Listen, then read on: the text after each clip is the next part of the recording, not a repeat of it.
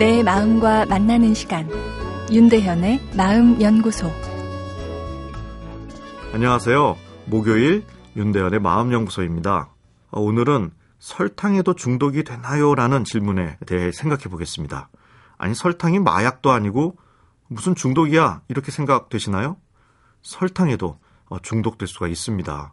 아, 그런데 중독 하면 무조건 나쁘다 생각이 되지만 사실 우리를 중독시키는 것들은 그만큼 우리의 생존에 절실한 것들이 대부분입니다. 절실하기 때문에 그것이 우리 뇌에 도달하면 엄청난 쾌감을 일으키도록 어, 우리 뇌가 만들어져 있는 것이죠.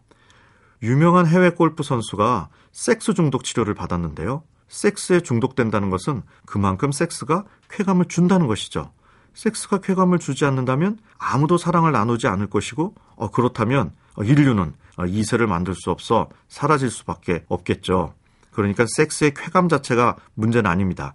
다만 거기에 지나치게 탐닉하게 되면 개인의 삶이 망가질 수 있어서 중독 치료까지 받게 되는 것이죠. 설탕도 우리 생존을 위해 매우 소중한 것입니다.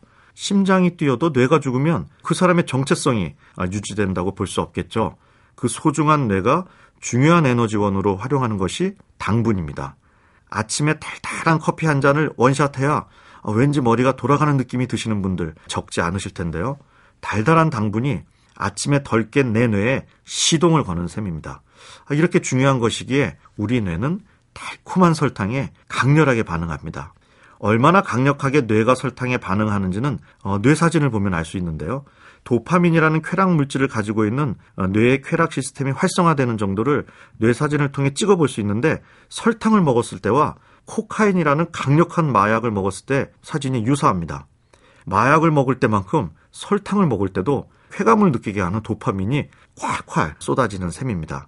이렇게 쾌감이 큰 만큼 중독의 가능성이 있는 거죠. 어, 문제는 내성인데요. 처음에는 이 설탕 한 스푼에도 도파민이 콸콸 나왔는데 아, 시간이 지나면서 나오는 도파민의 양이 줄어듭니다. 이것이 내성인데요. 그런데 과거의 쾌감의 기억은 남아있기 때문에 같은 효과를 내기 위해 더 많은 양의 설탕을 먹게 되는 거죠. 내성이 생긴 만큼 그 자극이 없으면 몸과 마음이 그 자극을 내놓으라고 으르렁대는데 아 이것을 금단이라고 하는 거죠.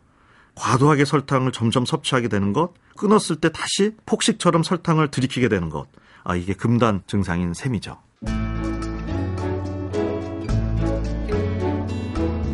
윤대현의 마음연구소. 지금까지 정신건강의학과 전문의 윤대현 교수였습니다.